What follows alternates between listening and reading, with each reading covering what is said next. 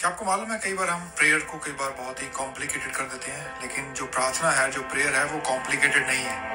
परमेश्वर कभी नहीं चाहता कि जो हमारी प्रार्थना का समय है, वो उलझा हुआ हो, हमें मालूम ना हो, हमें क्या बोलना है, हम परेशान हो, हम शब्दों को ढूँढने में लग जाएँ, पर परमेश्वर ऐसा नहीं चाहता। प्रेयर आपके हार्ट से, आपके दिल से, आपके हृदय से निकलती है। आपके हार्ट में, आपके जो, आपके ऊपर जो बोझ है, परमेश्वर चाहता है कि आप उसको उंडेल दें। यही है प्रार्थना। कई बार जब हम अपनी सोच को भी परमेश्वर की ओर लेके जाते हैं, वो एक प्रार्थना है। आपने कई बार देखा होगा जब हम कई बार दुकान में कुछ सामान लेने जाते हैं और देखते हैं कि, अरे, इतना महँगा हो गया हम बोलते हैं, हे प्रभु, मदद कर।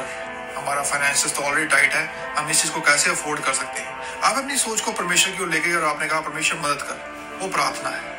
जब जब आप अपनी सोच को परमेश्वर की ओर लेके जाते हैं, वो एक प्रार्थना है। प्रार्थना को कॉम्प्लिकेट मत करें उलझाए मत। प्रार्थना एक सिंपल चीज़ है। परमेश्वर से बात करना। God bless you